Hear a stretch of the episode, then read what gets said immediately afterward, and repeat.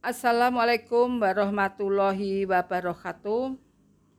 Bertemu lagi dengan pelajaran bahasa Indonesia bersama Ibu Suharyati. Bagaimana kabar kalian?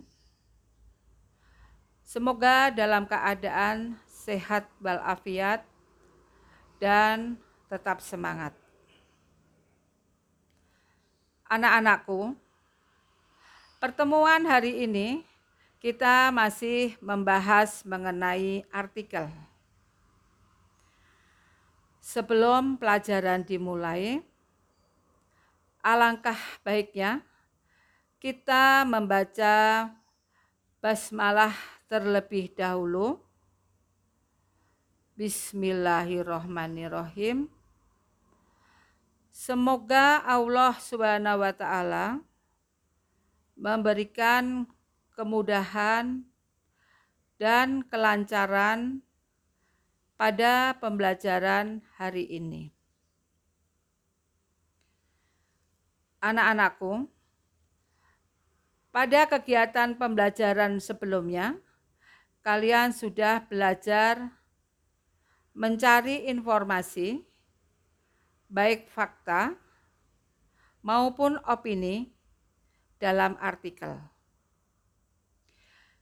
Seperti yang sudah kalian ketahui, bahwa artikel merupakan jenis tulisan yang berisi pendapat, gagasan, pikiran, atau kritik terhadap persoalan yang berkembang di dalam masyarakat.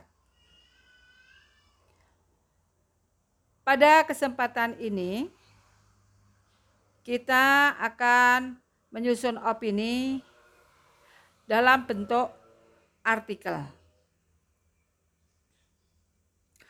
Opini dapat diartikan sebagai argumentasi. Opini yang baik adalah opini yang ditunjang oleh fakta dan harus logis juga jelas. Bagaimana penyusunan opini dalam artikel? Penyusunan opini dalam artikel, topik yang akan dibahas dapat dipilih sesuai dengan latar belakang pengetahuan si penulis.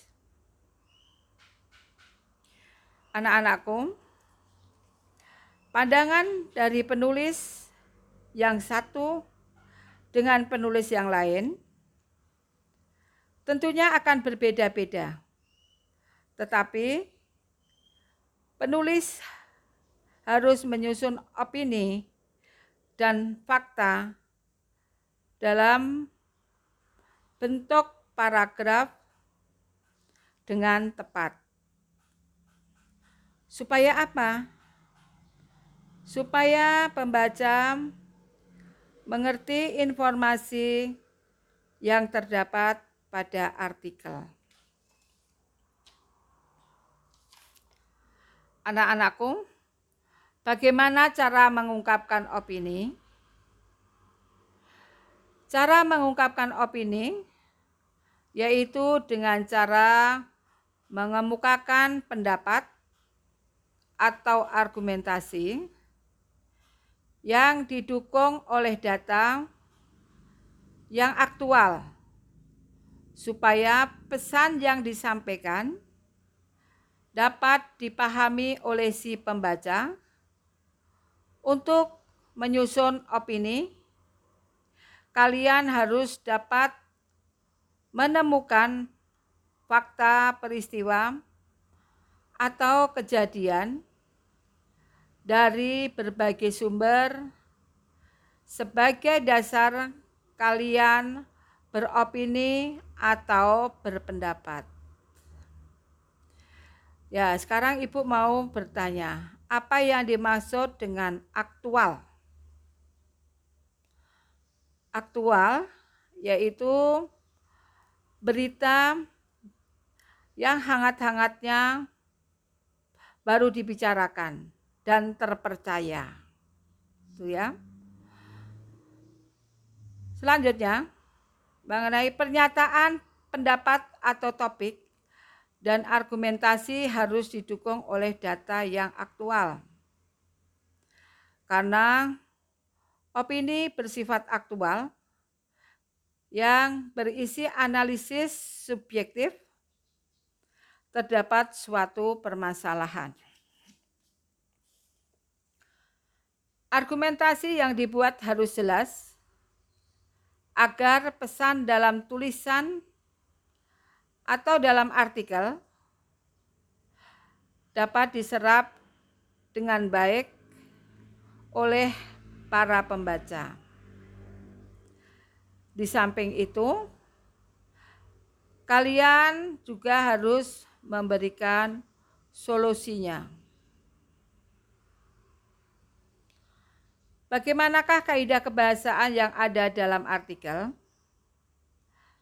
Kaidah kebahasaan yang ada dalam artikel yaitu bahasa menggunakan kalimat yang efektif dan bersifat komunikatif.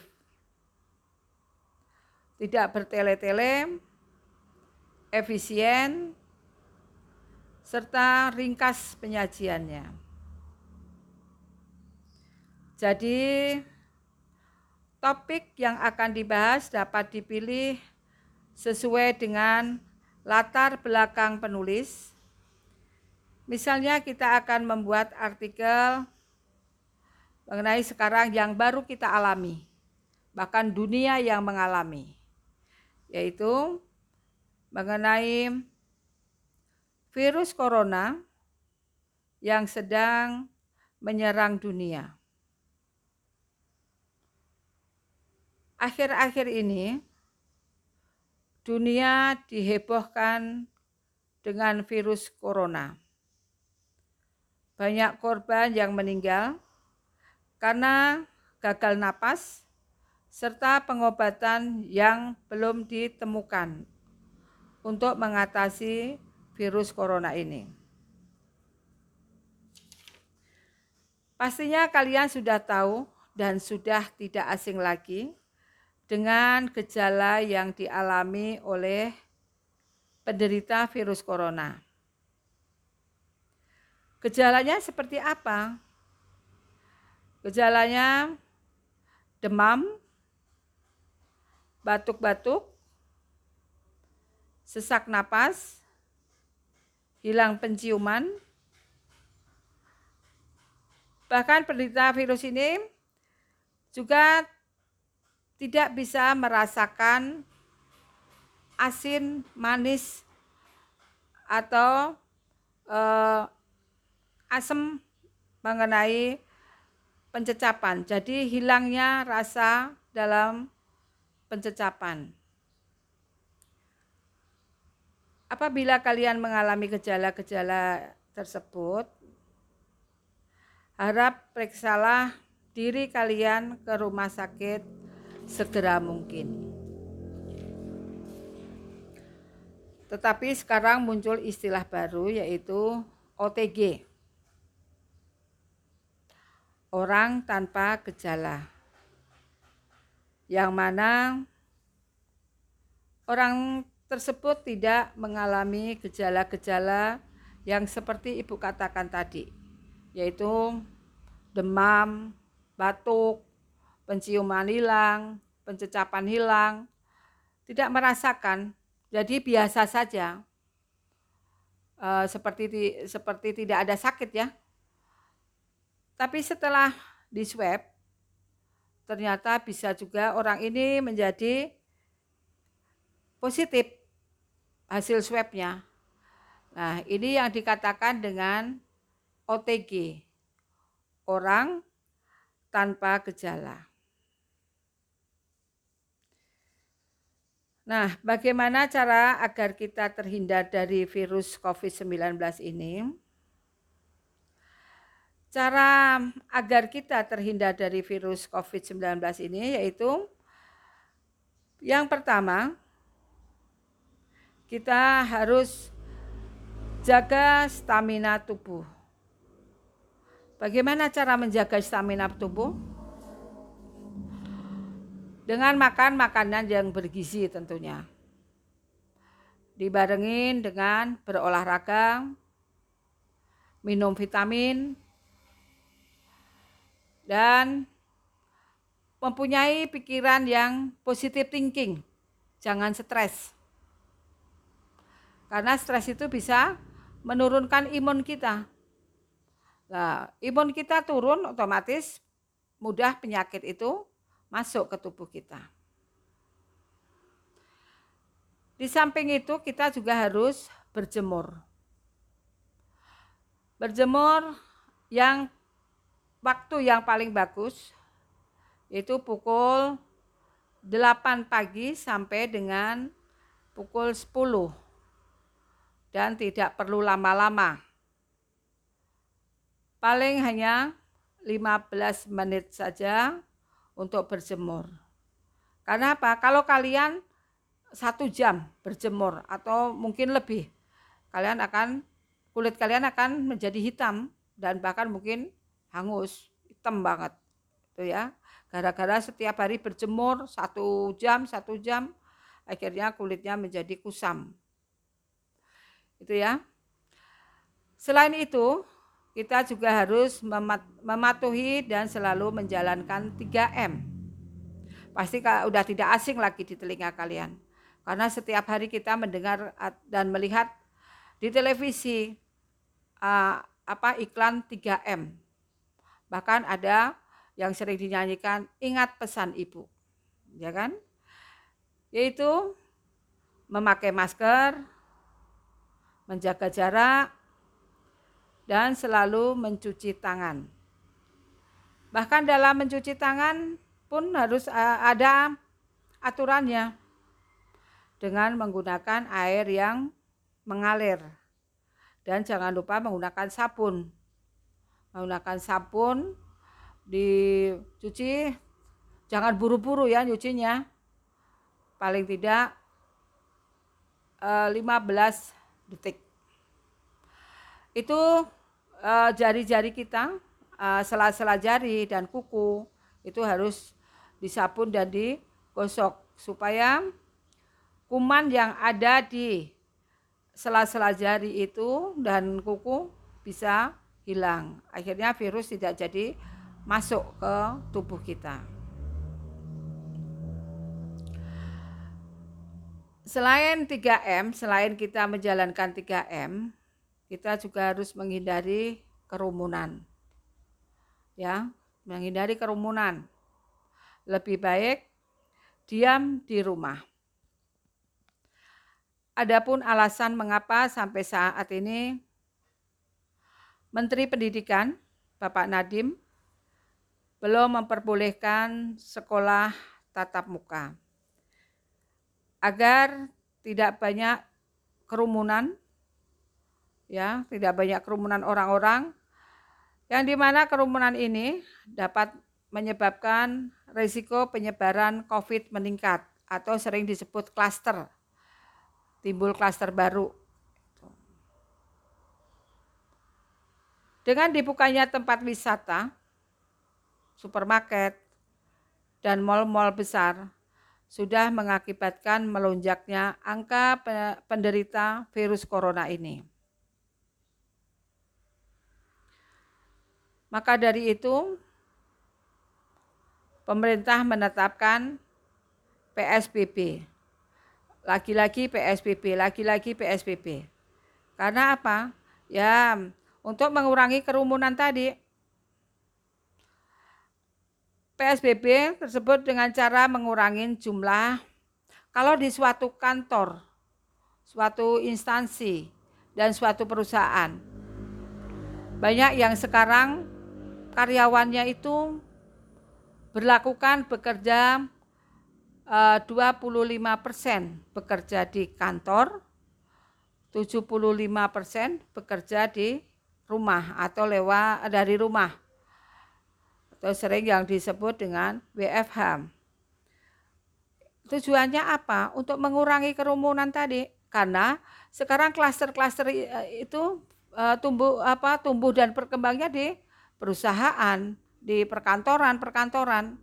Makanya perkantoran banyak yang tutup, banyak yang di lockdown, ada yang uh, kerja makanya cuma 25 persen, yang lain bekerja dari rumah itu ya untuk mengantisipasi supaya jangan sampai ada klaster baru. Dan per, eh, tidak hanya perusahaan dan apa instansi kan kantor tetapi juga supermarket ya supermarket minimarket hanya diperbolehkan buka sampai pukul 18.30. PSBB di Kota Bekasi berlaku dari tanggal 11 sampai 25 Januari. Itu ya. Januari 2021. Makanya kalian masih tetap belajar di rumah, harus sabar dulu ya anak-anak. Di sekolah kita di SMA Martia Bakti untuk uh, mengurangi rasa kejenuhan kalian ya uh, siswa-siswinya kejenuhan, kebosanan, belajarnya itu-itu saja. Makanya uh, walaupun kita daring di SMA Martia Bakti menggunakan metode metodenya bervariasi. Pada semester 1 kita atau kalian menggunakan Google Meet, dan Google Classroom agar mempermudah pembelajaran kalian. Di semester 2 kalian dapat lagi dengan variasi yang baru yaitu dengan menggunakan Spotify dan juga siaran langsung atau live. Gunanya apa? Supaya kalian itu betah di rumah, tidak bosan, belajarnya cuma itu-itu saja. Tapi sekarang dengan adanya Spotify, siaran langsung, Google Meet, kalian akan bervariasi. Senang mungkin ya belajarnya dan bisa semangat lagi untuk mengerjakan tugas-tugas dari uh, Bapak Ibu guru. Anak-anakku, Salah satu hal yang paling dinanti-nanti oleh seluruh negara adalah ditemukannya vaksin yang dapat menyembuhkan para pasien yang terjangkit virus corona ini. Bahkan banyak para peneliti yang mencoba meneliti vaksin yang dapat diberikan ke pasien atau sebagai imun penderita COVID agar sembuh dan kembali beraktivitas. Dan apa anak-anakku? Akhirnya usaha penelitian membuahkan hasil. Dan hasil ini sangat mengembirakan. Kini vaksin telah ditemukan. Dan di Indonesia sudah mempunyai vaksin itu. Yang pertama kali siap divaksin yaitu Bapak Presiden Joko Widodo. Vaksin kepada Bapak Presiden disiarkan langsung dari televisi yang bertujuan untuk memberikan untuk memberitahukan bahwa negara kita telah memiliki vaksin yang siap diberikan kepada rakyat Indonesia dan meyakinkan bahwa vaksin tersebut bagus dan tidak ada efek negatifnya. Dan vaksin tersebut juga diberitahukan bahwa aman sudah dicek kehalalannya oleh Majelis Ulama Indonesia atau MUI. Jadi masyarakat muslim di Indonesia tidak perlu khawatir lagi akan kehalalannya dan tentang vaksin ini aman atau tidaknya. Insya Allah vaksin ini aman ya. Semoga kita dengan vaksin ditemukan vaksin ini kita bisa terhindar lagi dan bisa mengurangi um, virus corona ini. Anak-anakku, walaupun vaksin COVID telah ditemukan, kita harus tetap mematuhi dan melaksanakan protokol kesehatan agar rantai penyebaran virus corona ini terputus dan jumlah orang yang terjangkit corona semakin menurun. Jangan sampai kalian melalaikan atau menyepelekan tentang protokol kesehatan. Ya, seperti artis kita yang pertama menjadi kandidat eh, menerima vaksin oleh kepresidenan, tetapi baru malamnya dia sudah mulai berkumpul-kumpul lagi dengan teman-temannya dan tanpa mematuhi protokol kesehatan. Hal yang seperti itu jangan dicontoh ya anak-anakku, karena hal itu merupakan tindakan yang kurang baik. Itu ya. Semoga kalian tahu, kalian pahami, kalian mengerti. Demikianlah paparan opini dalam bentuk artikel. Ibu mengharapkan kalian dapat menyusun opini dengan penggunaan dalam kalimat dan menyusun opini dalam paragraf dengan teliti. Terima kasih atas perhatiannya. Tetap semangat dan selalu berdoa. Semoga COVID ini dapat berakhir agar kita dapat berjumpa dalam sekolah dan hidup dengan normal lagi. Terima kasih. Wassalamualaikum warahmatullahi wabarakatuh.